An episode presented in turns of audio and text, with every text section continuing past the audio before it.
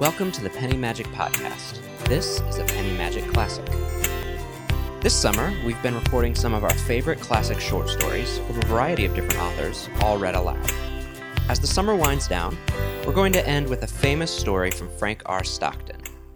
Written in 1888, this story poses a question that people have spent over a century trying to find the answer to, and Stockton's ambiguous language leaves much of the story open to interpretation. What do you think is the answer? Listen closely to Frank R. Stockton's The Lady or the Tiger. The Lady or the Tiger by Frank R. Stockton.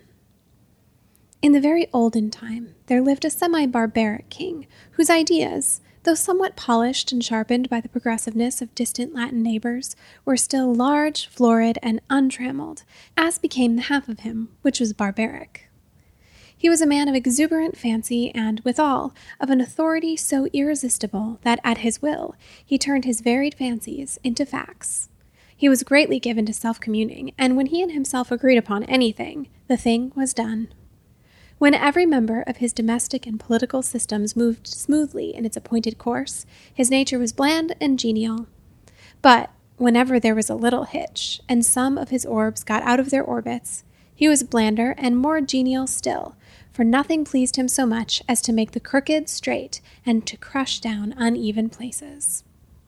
Among the borrowed notions by which his barbarism had become semified was that of the public arena, in which, by exhibitions of manly and beastly valor, the minds of his subjects were refined and cultured. But even here, the exuberant and barbaric fancy asserted itself. The arena of the king was built, not to give the people an opportunity of hearing the rhapsodies of dying gladiators, nor to enable them to view the inevitable conclusion of a conflict between religious opinions and hungry jaws, but for purposes far better adapted to widen and develop the mental energies of the people. This vast amphitheater, with its encircling galleries, its mysterious vaults, and its unseen passages, was an agent of poetic justice in which crime was punished or virtue rewarded by the decrees of an impartial and incorruptible chance. When a subject was accused of a crime of sufficient importance to interest the king, public notice was given that on an appointed day the fate of the accused person would be decided in the king's arena, a structure which well deserved its name, for although its form and plan were borrowed from afar, its purpose emanated solely from the brain of this man, who, every barleycorn a king, knew no tradition to which he owed more allegiance than pleased his fancy, and who engrafted on every adopted form of human thought and action the rich growth of his barbaric idealism.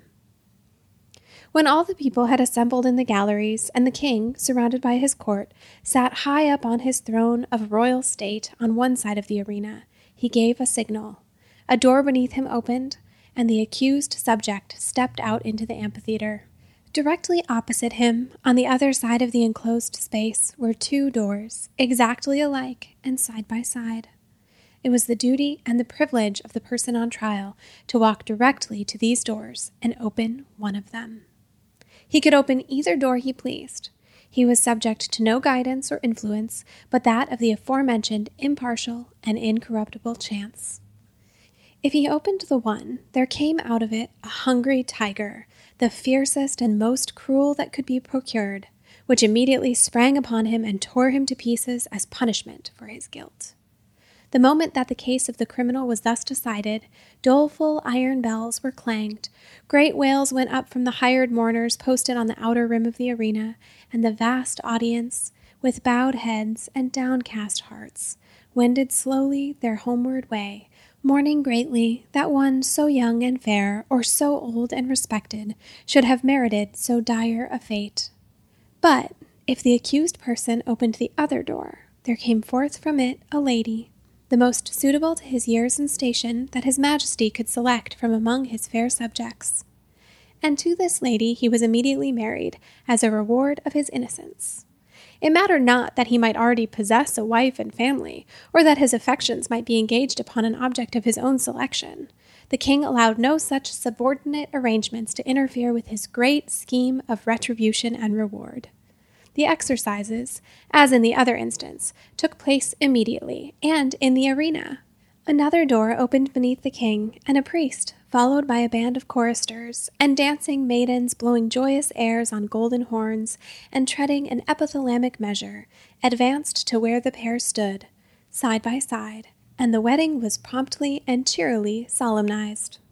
Then the gay brass bells rang forth their merry peals, the people shouted glad hurrahs, and the innocent man, preceded by children strewing flowers on his path, led his bride to his home. This was the king's semi barbaric method of administering justice.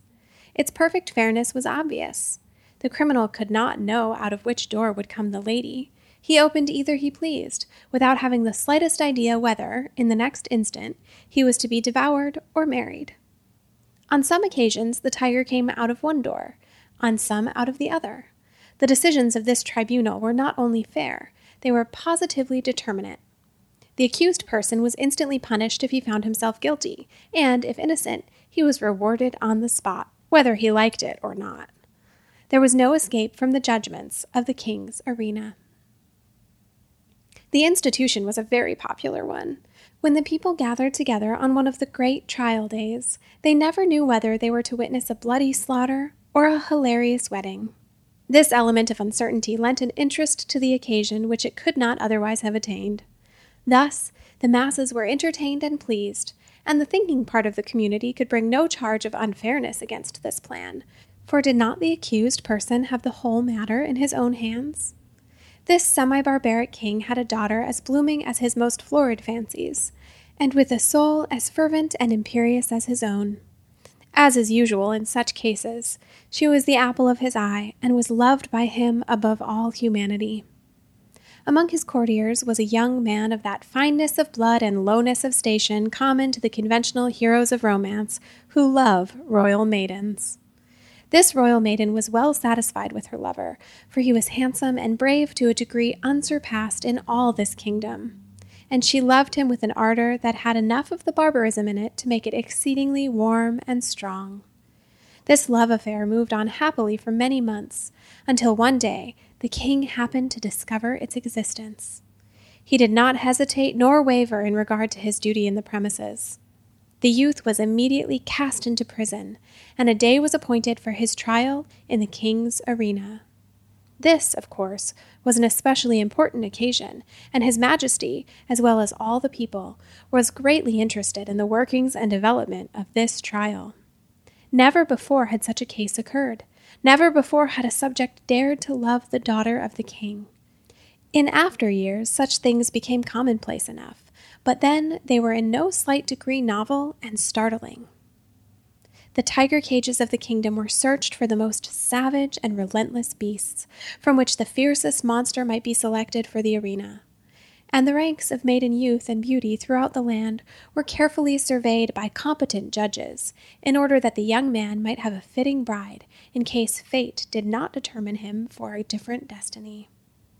Of course, everybody knew that the deed with which the accused was charged had been done.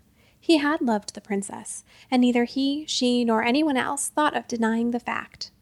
But the king would not think of allowing any fact of this kind to interfere with the workings of the tribunal, in which he took such great delight and satisfaction. No matter how the affair turned out, the youth would be disposed of, and the king would take an aesthetic pleasure in watching the course of events, which would determine whether or not the young man had done wrong in allowing himself to love the princess. The appointed day arrived. From far and near the people gathered and thronged the great galleries of the arena, and crowds, unable to gain admittance, massed themselves against its outside walls. The king and his court were in their places, opposite the twin doors, those fateful portals, so terrible in their similarity. All was ready, the signal was given. A door beneath the royal party opened, and the lover of the princess walked into the arena. Tall, beautiful, fair, his appearance was greeted with a low hum of admiration and anxiety. Half the audience had not known so grand a youth lived among them. No wonder the princess had loved him. What a terrible thing for him to be there. As the youth advanced into the arena, he turned, as the custom was, to bow to the king, but he did not think at all of that royal personage. His eyes were fixed upon the princess, who sat to the right of her father. Had it not been for the moiety of barbarism in her nature, it is probable that lady would not have been there, but her intense and fervid soul would not allow her to be absent on an occasion in which she was so terribly interested. From the moment that the decree had gone forth that her lover should decide his fate in the king's arena, she had thought of nothing, night or day, but this great event and the various subjects connected with it. Possessed of more power, influence, and force of character than anyone who had ever before been interested in such a case, she had done what no other person had done.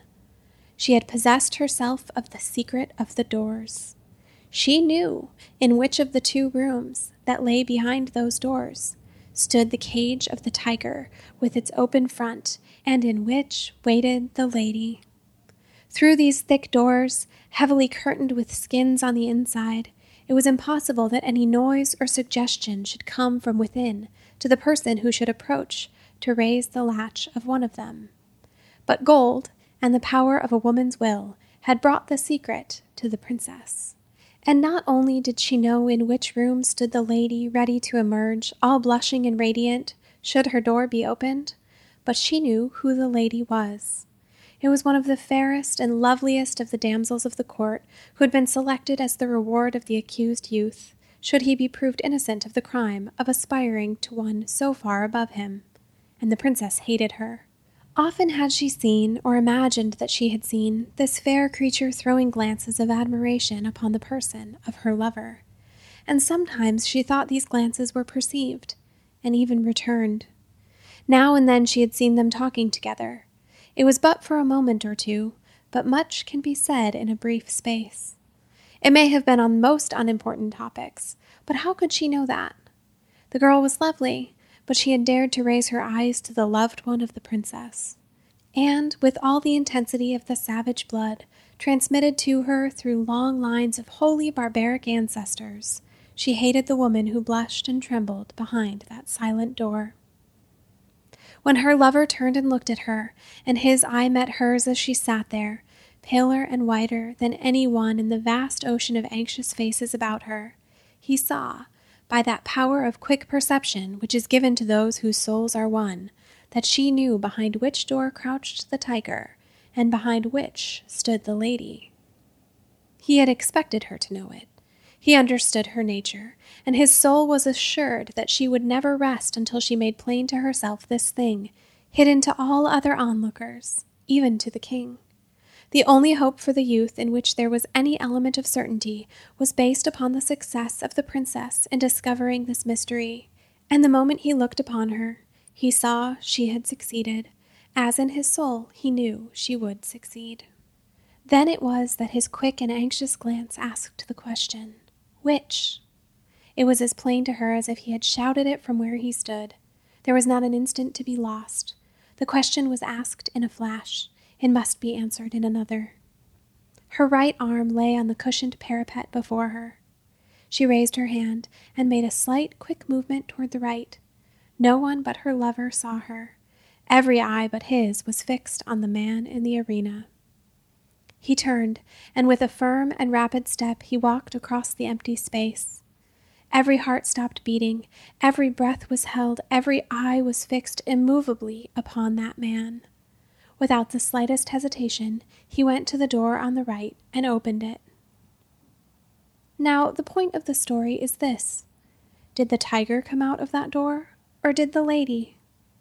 The more we reflect upon this question, the harder it is to answer.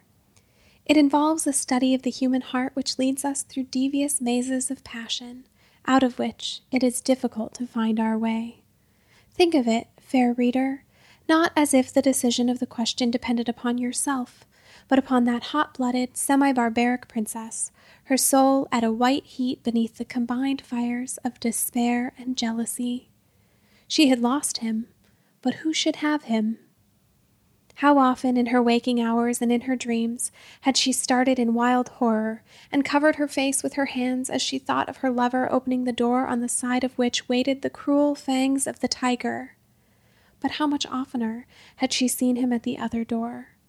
How in her grievous reveries had she gnashed her teeth and torn her hair when she saw his start of rapturous delight as he opened the door of the lady.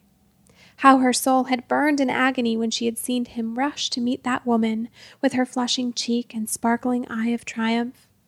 When she had seen him lead her forth, his whole frame kindled with the joy of recovered life when she had heard the glad shouts from the multitude and the wild ringing of the happy bells, when she had seen the priest with his joyous followers advance to the couple and make them man and wife before her very eyes, and when she had seen them walk away together upon their path of flowers, followed by the tremendous shouts of the hilarious multitude, in which her one despairing shriek was lost and drowned. Would it not be better for him to die at once and go to wait for her in the blessed regions of semi barbaric futurity? And yet, that awful tiger, those shrieks, that blood. Her decision had been indicated in an instant, but it had been made after days and nights of anguished deliberation. She had known she would be asked. She had decided what she would answer, and, without the slightest hesitation, she had moved her hand to the right. The question of her decision is not one to be lightly considered, and it is not for me to presume to set myself up as the one person able to answer it. And so I leave it with all of you. Which came out of the opened door, the lady or the tiger?